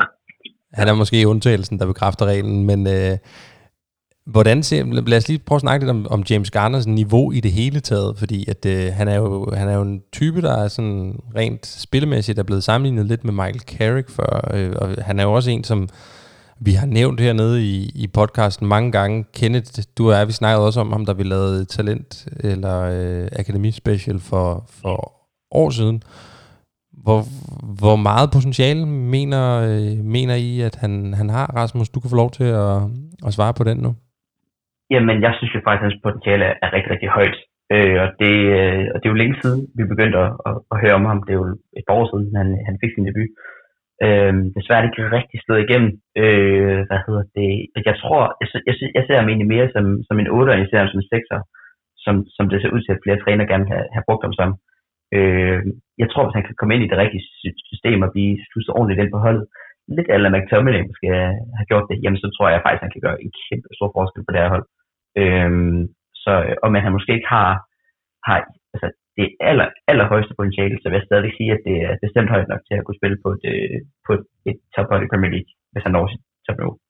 Har... Altså, da han slog, da han kom igennem, der, der så man ham overvejende, eller det man hørte om ham var primært, at han skulle være en form for playmaker-type, okay. måske også lidt eller Carrick, men han har altså scoret 8 mål i 10 kampe for Premier League 2 U23-holdet i den her sæson, og er virkelig kommet mange gange med de her dybe løb ind i boksen, hvor han simpelthen bare sætter en inderside på, lidt eller Frank Lampard i hans prime. Så hvad for en type han præcis er, tror jeg også er noget af det, han skal op og vise og overbevise spørgsmålet om. Er han egentlig en 8, der er mere box til box, eller hvor vil han egentlig gerne bruges? Så jeg er ret spændt på at se, hvad for en type spiller han, han i virkeligheden ender med at blive. Og en, der også... Ja, bare kom med. Bryd ind. det var bare, altså, det er lidt som om, man ikke rigtig er blevet slået løs på, øh, på førsteholdet, men det er han på, øh, på, øh, på ungdomsholdet. Jeg har hørt lidt mere, at han måske kunne blive lavet til Swansea, hvilket jeg synes lyder som en, en meget spændende klub. Øh, I og med, at de også spiller noget, noget possession fodbold dernede, og også spiller i, i, i, i championship. Øh, hvis han kunne blive sluppet løs som den 8, som, som jeg tror, vi tror, han, han, kan, han kan blive, så kan du ikke svare på alle vores spørgsmål. Har du lige så meget fidus, Rasmus, til uh, Tahit Jong og Angel Gomes? Øh, jeg vil i hvert fald enormt gerne overbevises, men de, de er begge to meget gode eksempler på spillere, som, som der har været enormt gode på ungdomsniveau, men, øh, men aldrig rigtig har bevist, at de kan føre det videre til førsteholdet. Øh, Gomes er jeg meget usikker på. Øh, jeg mener egentlig, at han har et kæmpe stort talent, men der er selvfølgelig en meget, meget naturlig begrænsning på ham, øh, kvæg hans størrelse, eller mangel på samme. Øh, hvis han skal lykkes, jamen så, øh, så skal han lære at udnytte det, han kan på, på bedst mulig vis. Egentlig har jeg faktisk længe haft en idé om, at det er noget, Juan Mata kan lære ham som en, en ideel lærermester. Øh, hvis det er tilfældet, jamen, så er jeg, vil jeg meget klar på at give ham en chance til. Nu spørgsmålet godt nok selvfølgelig, om han, om han forlænger den kontrakt der. Øh, hvis vi skal gå videre til Chung, jamen, øh, synes jeg faktisk lidt, at han har fået for hårdt kritik på sine øh, optrædener. Øh, jeg vil gerne øh, medgive, at den, øh, de overhovedet ikke har været, øh, har været, har været gode eller, eller succesrige. Men trods alt, så synes jeg faktisk, at han ikke har været bange for at udfordre eller sætte sit præg på kampen, når han så har fået chancen. Øh, hvor det så godt nok ikke er gået hans vej. Øh, jeg vil sige, at jeg er glad for, at vi forlænger med ham, fordi jeg kunne faktisk godt have en bedus til, at han måske kunne sætte det hele sammen, hvis han fik lidt ekstra erfaring. Nu nævner du det her med kontraktudløbet og Angel Gomes. Det er jo ret bemærkelsesværdigt ved både, altså både i forhold til Gomes og Chong, at der er nogle rimelig store europæiske klubber, der holder øje med dem begge to, og angiveligt gerne vil sikre sig deres signatur. Kenneth, hvordan, hvordan kan det være, som du ser det, at, øh, at de er så eftertragtet, de to her, men til synligheden begge to har ret svært ved at bryde igennem i Manchester United? Jamen, jeg ved det faktisk ikke. Med Chong, der skal vi også huske, at han faktisk har mistet et helt år på grund af en alvorlig knæskade, så han er måske lige lidt efter, så giv ham lidt tid. Men jeg synes, lige netop ham, synes jeg nogle gange, at jeg savner lidt, lidt spilintelligens, når jeg ser ham på banen, træffe de rette beslutninger. Jeg ved godt, at du kommer op som ung spiller og gerne vil imponere og vise, at du, du kan en masse ting, og han er driblestærk. Men nogle gange er det måske det fornuftigste bare lige at spille en simpel bold for at komme godt i gang og få selvtillid på banen. Øh, Gomes, han har jo været outstanding på ungdomsniveau og var en af, var han ikke anfører, eller en af bagmændene i hvert fald bag Englands øh, U17 landshold gjort det så godt i flere slutrunder, og øh, har på den måde bemærket sig rigtig, rigtig fint. Og jeg tror også, at hans spillestil vil, hvis han kom på det rette hold, vil han være et, øh, et nøglespiller, en, en helt klart central punkt på mange spanske hold. Øh, men om han lige kan gå ind og gøre det i United, med den spillestil og den hårdhed, som der måske kræves i Premier League, det, det kan være udfordring for ham. En del af svaret på dit spørgsmål, Emil, er nok også, at de har rigtig dygtige agenter. Altså, den her interesse fra andre europæiske topklubber, det er jo svært at vide, hvor meget af den, der rent faktisk er til stede, hvor meget af det, der er spændt fra agenter for at presse deres nye lønaftaler helt op i vejret, fordi Angel Gomez trækker den jo i hvert fald her til sidste sekund, men jeg har lagt mærke til selv, at han stadig figurerer meget i den her lockdown-fase i interviews, og er faktisk ret aktiv, næsten som om han har fået vouchet for, at han skal være en del af truppen, men altså, at de venter på, at de kan få ham en, en virkelig god kontrakt, og så udnytte den her potentielle interesse for andre klubber til netop det. Og lige netop det aspekt der, Andreas, med agentarbejde, det er jo også et, altså, det er jo et, et andet kapitel, som vi jo kunne lave en hel podcast om i sig selv. Hvordan det påvirker øh, de unge talenter i klubben, og dem, der er ved at bryde igennem, hvor Paul Pogba jo er skoleeksemplet på, hvordan det kan gå, når man, øh, når man har en agent, som, som tænker lige så meget på, øh, ja okay, nu, nu lyder det også lidt biased, ikke, om, om Mino Raiola, han tænkte mest på øh, Paul Pogbas fremtid, eller han tænkte mest på sin egen pengepunkt, da han øh, i sin tid fik øh, trumfet den unge ungdomsspiller til Juventus på en, øh, på en fri transfer, men, men hele det her aspekt i hvert fald med indflydelsen fra, øh, fra, fra agenterne, er der nogen på, øh, på Uniteds nuværende hold, er der nogen af talenterne, hvor, øh, hvor du er bekymret, Andreas? Er der nogen af dem, som, som virker til at have indflydelse fra en side, som måske ikke tjener øh, det bedste formål? Det, det er svært at se, synes jeg. Vi kan jo se det lidt med, med Chong og Gomez, at de i hvert fald ikke, måske ligesom man har gjort for 20 år siden, bare er villige til at få 900 kroner om ugen, og så bare prøve at spille med gamle slidte støvler. Altså, den, det er en anden virkelighed, de, de vokser op i, de her fodboldspillere. Om man ligefrem skal være bekymret, det ved jeg ikke, fordi er der nogle af spillere, de her spillere, der, der forsøger at presse sig væk ved den slags aftaler, ved agentarbejde, så er det måske ikke engang sikkert, at de er de rigtige spillere for United, fordi man altså efterspørger den her ret specifikke mentale attitude, og en spiller, der er villig til at presse sig væk på den måde, opfylder måske ikke de krav. En ting, jeg vil nævne, er, at ham Shola Shortire, som jeg har refereret til tidligere, han har som en af de meget få spillere fået lov til at skrive en professionel kontrakt to år i forvejen. Han er altså lige fyldt 16, men får så en professionel kontrakt, som allerede er skrevet, når han fylder 18, hvilket er noget, man ikke plejer at gøre, fordi man ikke vil sådan skævvride konkurrencen blandt de unge, men har man altså set som så exceptionelt et talent, at man har været villig til at gøre det, hvilket siger lidt om, at, at strategien på nogle af de her punkter måske også har ændret sig en smule. Og så hvis jeg må indskyde, så tror jeg ikke kun det er agenter, man skal frygte lige forløbet, så er det måske også, at man fra i engelsk ungdomsfodbold har set øh, på Jadon Sancho som det mest lysende eksempel, men også andre ingen, ingen unge engelske spillere, der er taget til primært til Bundesligaen og har gjort det rigtig, rigtig fint. Så jeg tror, det er måske også, at de har fået øjnene op for det, og at øh, vejen til førsteholdsfodbold, og dermed måske så springet tilbage til en stor engelsk klub og fast spilletid, øh, lokker lidt mere end at bare forlænge. Jeg tænker også den modsatte retning i øvrigt. Man ser jo spillere som Reece Nelson, der kom til Hoffenheim, og Robbie Motondo, der kom til Schalke, og der er sikkert også andre eksempler derude, med at øh, de tyske spillere rigtig gerne vil have deres egen Jadon Sancho. Så der er en gensidig interesse, som du helt sikkert kan bruge ind i. Afhængigheden af, af moderklubben er måske ikke helt så høj, som den har været tidligere. Og det, øh, det er en fin overgang til, øh, til en anden spiller, vi også skal drøfte, nemlig Dean Henderson. Vi har jo et øh, målmandstalent i Manchester United lige nu, 23 år gammel, som øh, har været udlejet af flere omgange, meget, meget succesfuldt til, øh, til Sheffield, hvor han er jo nærmest kandidat til at blive årets målmand i Premier League lige nu. Men vi har jo også øh, David De Rea, som alle jo nok er klar over. Kenneth, hvordan, hvordan vurderer du den prioritering, som der er nogen i Manchester United, der skal lave lige nu? Hvad, hvad vil du selv gøre?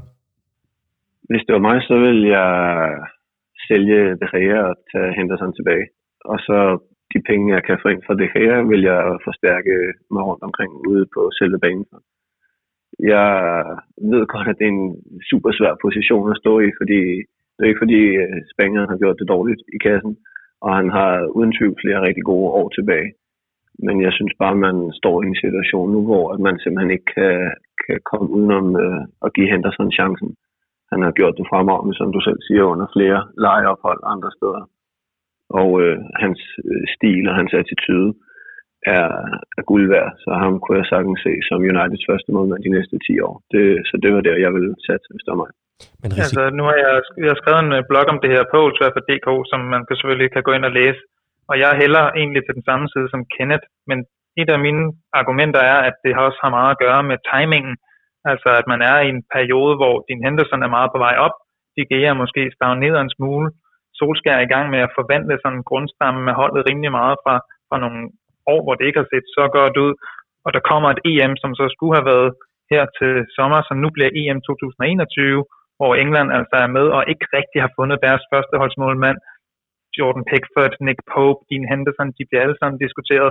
Hvis man gav ham førsteholds målmandstruppen i Manchester United, vil man altså sende noget af et signal til Gareth Southgate om, at her er en ung mand, som kan være den engelske landsholdsmålmand i mange år fremover. Og altså, hvis han kunne være begge dele, både det og i Manchester United, så tror jeg altså, at man vil kunne sidde på en langtidsløsning, der vil være bedre, end at beholde de gære på den korte bane. Men Andreas, risikerer man ikke også at rive et eller andet grundlæggende fundament op i selve omklædningsrummet, altså for lige at tale sådan lidt i billedsprog, i form af en, øh, en, en spansk målmand, som har været player of the year flere, end, flere gange end nogen anden spiller i klubbens historie, som selvom han måske ikke har den mest vokale udstråling, jo stadigvæk nok er en ret øh, afgørende mand sådan i forhold til øh, sammenholdet i den her trup her. Altså er, er der ikke nogen ting, vi ikke ser, som, som, som gør, at det er lidt svært at vurdere det her? Det er muligt jo, men der er også bare på et tidspunkt, hvor man skal tage nogle virkelig svære beslutninger, når man er i gang i et form for remøbleringsprojekt af klubben, og det her med at kill your darlings kan altså blive nødvendigt på et tidspunkt. Og det Gea er, som du siger, han, er ikke, han udstråler ikke ligesom lederattitude. Han har ikke rigtigt det her, som Harry Maguire måske kommer ind for dag et og viser, om han vil tage holdet sådan rundt om nosserne og bare sige det, der skal til for at få dem til at tage sig sammen. Så er han en mand, der er farlig at skifte ud på grund af sin erfaring? Det, det er jeg ikke så sikker på, for at være helt ærlig. En anden svær beslutning, der skal træffes, det er i forhold til mange af de backs, som United de råder over lige nu. Øhm, vi har jo faktisk fire unge backs i øh, Diogo Dalot. Jeg er godt klar over, at han ikke er homegrown, men han er jo stadigvæk ung. Øh, og øh, Van Bissaka på den ene side, og så har vi øh, selvfølgelig Luke Shaw og Brandon Williams på, øh, på den anden side. Rasmus, hvem mener du, at øh, Solskjaer han bør satse på? Jamen, øh, vi kan starte med Juan Bissaka. Den giver vel forhåbentlig sig selv, fordi for mig at se, så er han været en af de allerbedste højrebacks i hele Premier League, hvis ikke nærmest i hele verden. Øh, Luke Shaw og Brandon Williams, for mig at se, kunne jeg meget tænke mig at se duellere om venstrebacken, som det, som det har været tilfældet i store dele af denne sæson, og som jeg egentlig synes har set til at brække det bedste ud af dem begge to. Øh, og hvis du spurgte mig, så tror jeg virkelig, at jeg vil være i tvivl om, hvem af de to jeg egentlig synes, der er bedst. Øh, hvis vi springer over til Diego Dalot, det er måske det største wildcard i hele Uniteds trup, fordi han har været meget skadet og har aldrig for alvor grebet chancen. Men han er kun, han er, mener, han lige, kun lige fyldt 21 år gammel. Han har masser af tid til at vise sig. Øh, og så er der den her idé om, at han måske kan komme længere frem og spille, som der er nogen, der har løftet. Den synes det er heller ikke en idé, jeg havde. Øh, men han kommer aldrig til at slå Wan-Bissaka i, det tror jeg ikke på.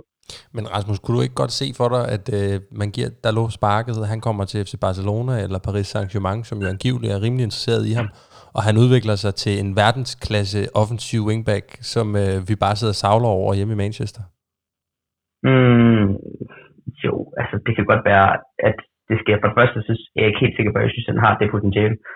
Øh, for det andet, så vil jeg være okay med det, så længe vi har Juan Bissaka, fordi jeg synes, han har et større potentiale, og er for, er for, for mig at se alt for udskilt for hans øh, manglende øh, optiv kvalitet, og den synes jeg sagtens, han kan udvikle videre på og han er i gang med at udvikle videre på. Så, så længe vi har Juan Bissaka, har det okay med at skubbe, skubbe Salou afsted. Jeg tænker, at der er en meget god kombination i at have på begge backs. En, der er mere offensivt indstillet naturligt, og en, der er mere defensivt indstillet. Og der vil mm. Juan Bissaka og Dalot være en god kombi, fordi Dalot er meget mere offensiv, så man altså havde lidt forskellige våben at bruge på den måde. Og jeg synes faktisk, det er den samme i den anden side, hvor Luke Shaw virkelig har imponeret defensivt de seneste halvanden to sæsoner, og Brandon Williams har en masse energi fremad i banen. Så jeg synes faktisk, det, det er ret godt kombineret med de fire spillere på den måde. Så du overlader bare hovedpinen til Solskjaer, at han må overbevise dem alle fire om, at øh, de skal blive?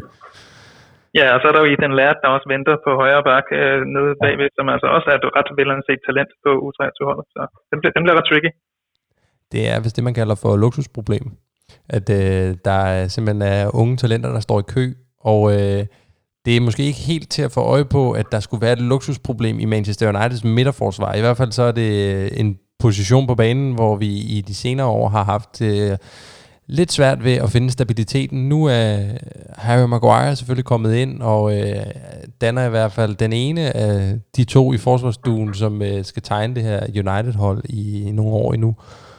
Og der er jo meget snak om, om vi skal ud og hente en til position ved siden af Maguire, fordi at hverken Lindeløf eller nogen af de andre rigtig har... Øh, altså, de er ikke sådan rigtig overbevist, altså vel? Øhm, men spørgsmålet er jo, om, om verdensklassemarkeren gemmer sig i Axel Turen Sebe. Kenneth, du var inde på det lidt tidligere. Hvad øhm, ja. tror du på ham? Jamen, det er det, jeg snakker om tidligere. Det, jeg har, lige nu har jeg rigtig svært ved at sige det, fordi jeg synes, han gjorde det fint, da han var, da han var yngre også, da han var udlejet til Aston Villa. Ja, jeg ved ikke rigtig lige, hvor han er lige nu. Altså, han har haft nogle skader og har ikke spillet ret meget, så, så hvor står han henne af? Øh, jeg vil sige, hvis han kunne finde tilbage på det høje niveau og det store potentiale, han havde for et år, halvanden siden, så kunne jeg sagtens se ham som værende Maguires marker. Men øh, hvor er han lige nu, det synes jeg er svært at sige. Øhm, og så har vi jo snakket om den endnu yngre øh, til den mængde tidligere også. Øhm, han kunne også lige pludselig overhale Turen CB indenom. Det er svært at sige. Men øh, det er rigtigt, der er, der, er, der er mange muligheder for Solskjaer, når han skal finde ud af, hvordan han skal kombinere det derinde i midterforsvaret. Det er næsten som at samle et øh, kæmpe puslespil. Men Kenneth, hvis du nu solgte David De Gea, som du gerne ville, det sagde du før, og du fik en lille pose penge for ham her, den tidligere verdensklasse keeper, øhm, hvad skulle de så bruges på? Blandt andet at købe en ny central forsvarsspiller? Jeg vil starte med i hvert fald lige at få ryddet op. Øh, Smalling har gjort det fint nede i Roma, så der kunne han måske blive sendt ned igen, hvis der er. Øh, Phil Jones øh, har desværre aldrig rigtig levet op til Fergusons fine ord omkring ham, da han kom til klubben. Så jeg, jeg synes for, også for Jones egen skyld skal han videre i sin karriere nu. Øh, og Rojo øh, har også udspillet sin rolle, vil jeg sige, så lad os få ryddet lidt op dernede. Og hvis jeg egentlig skulle ud og købe en, så kunne jeg godt se sådan en som øh, enten Ben White fra, fra Brighton, der har været udlånt til Leeds og været en af The Championships bedste midterforsvar, være et godt bud. Eller så kunne man kigge mod Leipzig, hvor at, øh, de har et par unge franske stoppertalenter, øh, enten i Konate eller Upamecano, som en af dem vil være en fantastisk marker til Maguire. Alright, vi skal øh, lidt videre i programmet, og vi skal lidt længere op ad banen også, for vi skal lige snakke om, øh, om endnu et talent, som, som tit bliver overset i de her diskussioner om Uniteds største potentiale osv., nemlig selvfølgelig øh, talentet Jesse Lingard, som, nej, vi skal snakke om øh, Marcus Rashford nu, øh, den 22-årige øh, angriber, som jo for længst er stoppet med at være et talent i hele vores terminologi, fordi han bare har bidt sig fast. Men jeg havde lidt en vild påstand for et års tid siden, da vi lavede sådan en sæsonafsluttende øh, podcast øh, sidste år, om at jeg kunne egentlig godt se Marcus Rashford gå hen og blive den mest scorende spiller i Manchester Uniteds historie. Det er jeg godt klar over. Han er, han er oppe på 50, over 50 basser nu. Der er et stykke op til Rooney's 250. Og det er jo selvfølgelig dybt afhængigt af, hvor skadet han er, og så videre, og så videre, og så videre. Men men ser I ham som, altså, ser, ser I ham som en verdensklasse spiller nu? Er, er han deroppe, og hvor, hvor vildt et potentiale har han eventuelt til at blive endnu bedre? Den blev kastet lidt ud i det åbne, så den griber Andreas. Ja, der var. Jeg synes ikke, at øh, han helt viser Rooneys niveau i samme alder. Da Rooney var hvad, 21-22, havde han allerede været på scenen. Selvom Marcus Rashford slog igennem som virkelig ung, havde Rooney allerede haft to års erfaring mere på det punkt. Så at frem 250, det tror jeg bliver virkelig svært. Men han kan i hvert fald godt komme derop af, hvis han spiller i Manchester United de næste 10 år. Og hvis han rammer et fornuftigt målsnit på et eller andet sted med omkring 15 mål om året eller per sæson, så vil han altså komme op og snuse den rekord rimelig tæt i.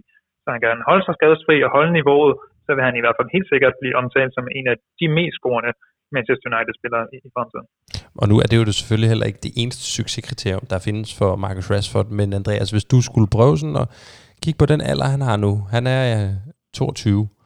Det niveau, han har vist i den her sæson, hvordan, hvordan er det i forhold til sådan en type som Cristiano Ronaldo eller Wayne Rooney i samme alder? Altså, det er low-key lige under, vil jeg sige. De, det er faktisk ikke så langt fra, som man måske kunne tro. Jeg tror, den store forskel er, at de måske lavede flere momenter, som var mere attention-grabbing. Rooney og Cristiano Ronaldo var måske mere spillere, der, der, der ligesom greb fantasien, og det tror jeg maler billedet en lille smule i deres favør. Jeg tror, at tager man den lidt mere konservative brille på, så gør Marcus Rashford det faktisk virkelig fornuftigt. Og det målsnit, han har lagt for dagen, og den sådan arbejdsgiver og ting, han har vist i den her sæson, er på et virkelig højt niveau. og er helt klart på niveauer højere, end han var for bare et år siden eller to år siden. Så den her positive udvikling gør, at jeg synes, at man kan godt tale om ham som værende ikke så langt fra de ellers ret store sko. Kenneth, nu har du jo fulgt ungdomsholdene i en del år, øh, og har har jo prøvet at have den her fornemmelse flere gange af, uh, der er et spændende stort talent på vej op igennem rækkerne her, og han bliver godt nok interessant at følge med Ravel Morrison og Mason Greenwood har du også haft noget tid til at, at se frem til. Det, gik, det hele gik vel lidt hurtigere med Marcus Rashford. Altså lige pludselig så fik han debut mod Midtjylland, scorede to mål, så scorede han to mål i sin Premier League debut derefter, og så gik det også bare sådan lidt slag i slag. Men hvordan, altså hvordan, hvordan ser du hans talent i forhold til nogle af de andre, vi har nævnt her? Det er jo en af de ting, vi også skal huske, når vi snakker talent og udvikling, og det her med, hvem der er den næste, der får chancen. Det var jo egentlig lidt et held, at han fik chancen. Det var, var det ikke Martial, der fik en skade, og lige pludselig stod Rashford faktisk og fik debut mod Midtjylland. Øh, så der er mange ting, som også skal spille din vej, øh, hvor vi også har snakket om Garner tidligere. Men han har jo været uheldig nogle gange, når der har været mange andre skader, mange andre skader på midten, så har han også selv været småskadet eller syg. Så det handler om det her med at være på rette sted på det rette tidspunkt. Øh, jeg vil sige, jeg tror, at Rashford, øh, han er jo en anden type, end, end Rooney var i hans øh, prime. Fordi at Rashford også spiller lidt på kanten. Jeg ved godt, Rooney på et tidspunkt så også bliver rykket tilbage. Men øh, jeg tror ikke, Rashford når helt op og slår rekorden, fordi han har ikke det der killerinstinkt inde i feltet, som eksempelvis en Van Nistelrooy havde i sin tid. Øhm, men jeg synes, Rashford har potentiale til at blive en af de helt bærende kultur være i United de næste 10 år i hvert fald.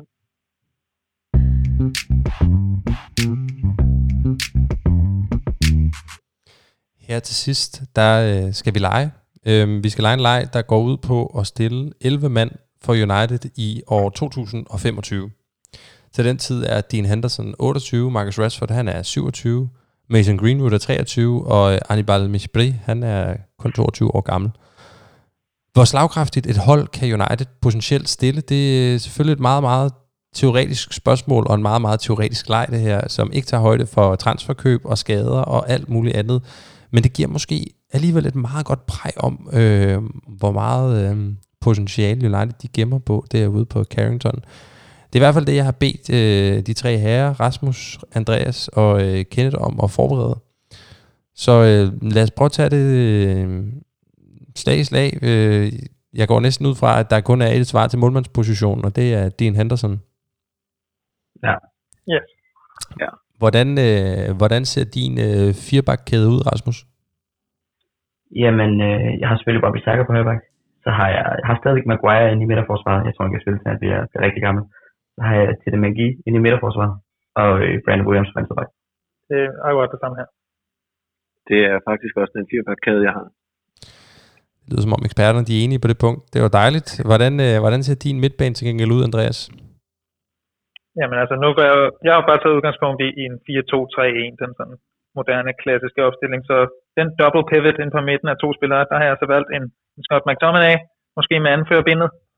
Og så har jeg valgt en Hannibal Meshbri som den mere bold øh, kreative spiller ved siden af ham, som altså på det her tidspunkt så vil være 22. Og hvordan øh, har I også McTominay og øh, Mishbri i jeres øh, startopstillinger? Jeg har faktisk Mishbri lidt længere frem, så har jeg bare James Garner ved siden af øh, McTominay. Alright, og hvad med dig, Kenneth? Jeg har også de to, og så har jeg på tremands midtbanen øh, Fernandes som den sidste. Mm. Ja, jeg har også Bruno Fernandes med, men op i, i en 10 rolle lidt foran de to andre. Han er så 30 på det tidspunkt, så der tænker jeg, at han stadig er ganske effektiv. Lad os prøve at høre resten af din startopstilling, Andreas.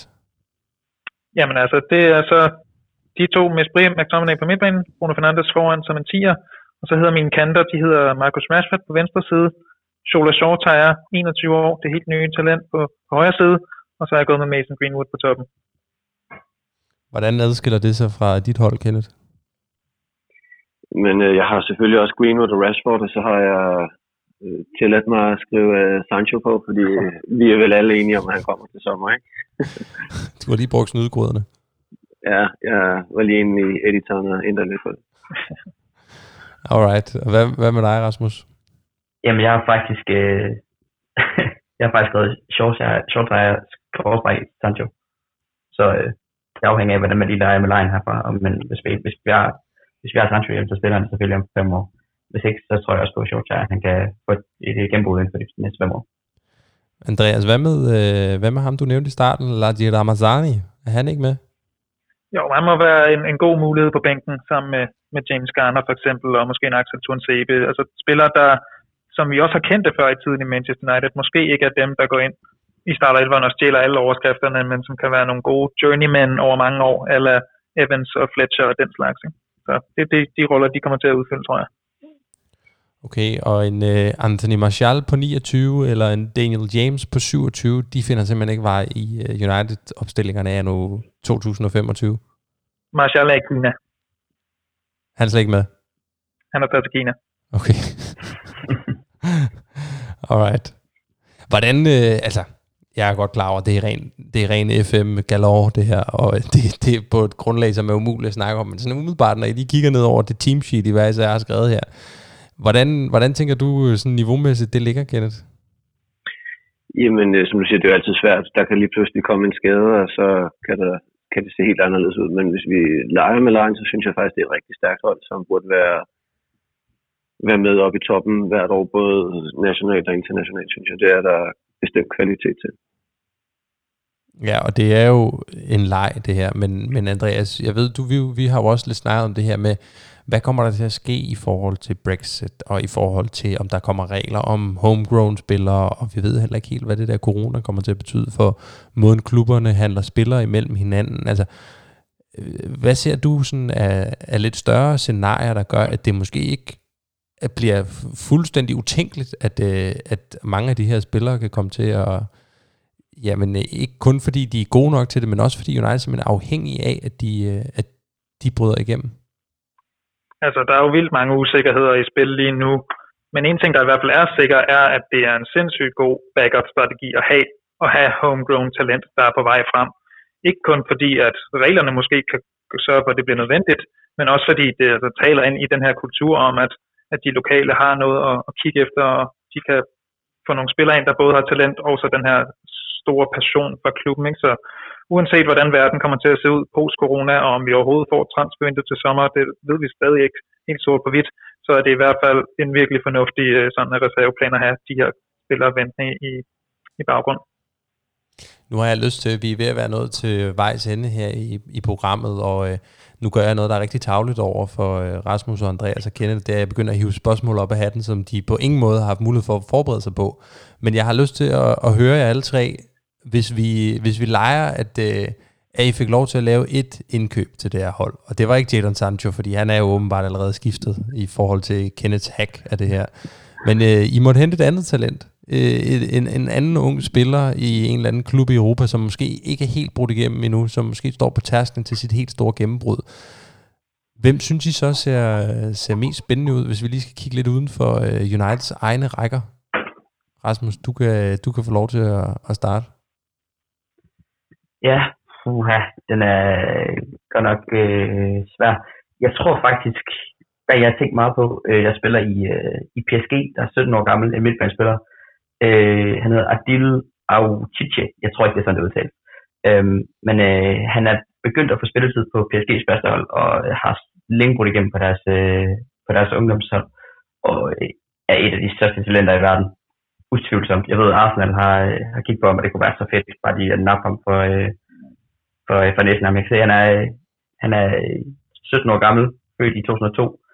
Øhm, ser utrolig spændende ud, og øh, altså, ville være den perfekte tier til at overtage fra for eksempel Bruno Fernandes, hvis han på et tidspunkt skulle videre eller et eller andet. Øh, og er allerede nu god nok til at spille Premier League. Øh, hvis jeg skulle pege på en, skulle nok være ham. Kompetent bud. Kenneth, har du en, du lige kan hive op af hatten også? Jeg vil kigge mod talentfabrikken nede i Holland, Ajax, som har offensiv midtbandspiller, kandspilleren øh, Nasi Univar, mm. som allerede har været i United Kickert og i City og Barcelona som formentlig her efter sommer går ind og tager en startplads i Ajax. Så ham kunne jeg godt tænke mig. Alright. Andreas, har du noget til os? Ja, altså, vi har jo allerede lavet en talentspejderrapport på, på Jude Bellingham i Birmingham, som virkelig ser, ser spændende ud. Og ellers så er der jo også nogle spillere, der er brugt igennem i den her sæson på altså førsteholdstrupper i store ligaer i Europa, som er helt, helt unge. Vi snakker sådan nogle som Eduardo Camavinga i Rennes, der er gået direkte ind og blevet deres primære playmaker. Og så er der et nyt ung talent i, i Lyon, der hedder Ryan Cherki, som er en ung teknisk spiller, lidt eller Mares, som også ser helt exceptionel ud. Så der er muligheder derude, hvis man altså har, har scouting og holdet i orden. Det er der i hvert fald, og øh, her til sidst, så, øh, så synes jeg også, at vi skal snakke lidt om mulighederne for rent faktisk at følge med i alt det, vi har siddet og snakket om her, og øh, lad os servere noget, noget konstruktiv journalistik, fordi hvis der sidder nogen derude lige nu og har øh, hørt på den her snart halvanden time lange podcast og tænkt, hold da op, det lyder godt nok spændende at følge med i, i de her talenter og den her udvikling her. Er der så nogle gode staldtips, Kenneth, du er den, der har fulgt med i længst tid. Er der nogle genveje, hvis man sidder derude og tænker, det er også lidt uoverskueligt sådan at skulle sætte sig ind i, de her, i ikke bare et United førstehold, men, men, men et par ungdomshold også, og øh, skal se deres kampe og alle de der spillere der. Altså, hvad, er der noget, man kan gøre for ligesom at gøre det lidt nemmere for sig selv? Jamen, øh, vi har været lidt ind omkring det. Man kan starte med stille og roligt at se lidt af det. De sender kampene som regel på MUTV, så man kan købe adgang til enten øh, online, eller hvordan det nu lige skulle være, og starte med at se nogle af dem, og så i stedet for at gabe over for meget, så kunne man sige uh, U18 først, i og med at uh, jeg i hvert fald ikke synes, at U23-niveauet holder helt uh, niveau altid. Uh, så man kunne starte der, og så kunne man altid bygge på, og så se nogle reserveholdskampe en gang imellem. Den bedste information omkring unge spillere, det er bare at se dem i aktion. YouTube highlights øh, reels kan kun gøre så meget. Man skal simpelthen se nogle kampe gang imellem for at få en fornemmelse af, hvordan er spilleren uden bold, hvor gode beslutninger tager han, hvordan er hans attitude undervejs i en kamp. Så hvis man vil få et fuldendt billede af en ung spiller, som man selvfølgelig ikke kan, men hvis man vil prøve, så se et par kampe en gang imellem. Det er det bedste bud. Og det er jo ikke kun spændende. Altså, det er jo også et arbejde på en måde at, at sidde og følge med i de her ting. Men jeg er sikker på, det gør så også noget, når den spiller på et eller andet tidspunkt bryder igennem på Manchester Uniteds første hold. Er der en af jer, der vil komme med bud på, altså I har måske oplevet det selv, hvordan giver det en ekstra dimension til det, at man så rent faktisk har set ham her score de der 10-12 mål på ungdomsholdene, og øh, ligger og glider rundt på nogle baner, hvor man kan høre en eller andens far stå og råbe et eller andet nærmest? Det synes jeg helt klart, det gør. Altså Mason Greenwood for eksempel, som har scoret plus 30 mål sidste sæson, da han fik debut for, for United her i år, så var det jo sådan, at man, man sagde til sine venner, hold nu øje med ham, ja, prøv nu bare at give efter. Og han har jo imponeret, så det, det føles da meget godt at lige at få, få ramt plet med de der nogle gange. Man kan selvfølgelig også ramme ved siden af, for jeg prædikede om Janus i sin tid. Det kan så ikke helt holde i længden, men, men det er helt klart sjovt at være investeret fra start, og så få det, få det udbytte, når de bryder igennem. Det føles som om, man har fulgt med i deres øh, rejse helt fra start. Jeg var faktisk i, øh, jeg var faktisk øh, på Trafford sidste år, da vi Greenwood fik sin, jeg mener det var en startdebut mod, mod Cardiff, der, øh, der var et år med en kammerat, der nød bare lige at sige, bare, han, han scorer to-tre mål der kamp. Det, det bliver simpelthen klædt. De taber så 2-0. Men, øhm, det var, øh, men, men, men da han kom ind og spillede, så, øh, så, så havde man den idé om, at det er jo en, man har holdt, holdt øje med i lang tid, så man føler lidt, at det, at det er ens egen spiller. Det lyder skørt, men, men, men sådan føles det lidt, synes jeg. Alright. Jeg tror, det var alt, hvad vi havde for i dag. Rasmus Lykke Terkelsen, Andreas Krav Jacobsen og Kenneth Nielsen. Tusind tak, fordi I vil være med. Det var fornøjelse. Jeg føler i hvert fald selv, at jeg er blevet meget klogere, og det håber jeg også, at øh, I lytter, I er blevet. Og øhm, klogere, det er vi jo også blevet på, hvornår at øh, Premier League starter op igen. Det sker den 17. juni, og øh, hvad det kommer til at betyde for vores podcastproduktion, det melder vi ud på et eller andet tidspunkt i næste uge. Så øh, indtil at øh, vi lyttes ved igen, indtil at United-talenterne de begynder at springe ud som smukke, lysende ildkroner. Mit navn det er Emil Jørgensen. Come on United.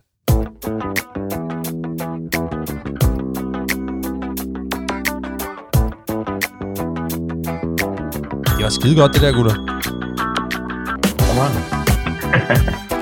Fremragende, og vi holder den på præcis halvanden time. Det var øh, taget ramt lige røven, den der.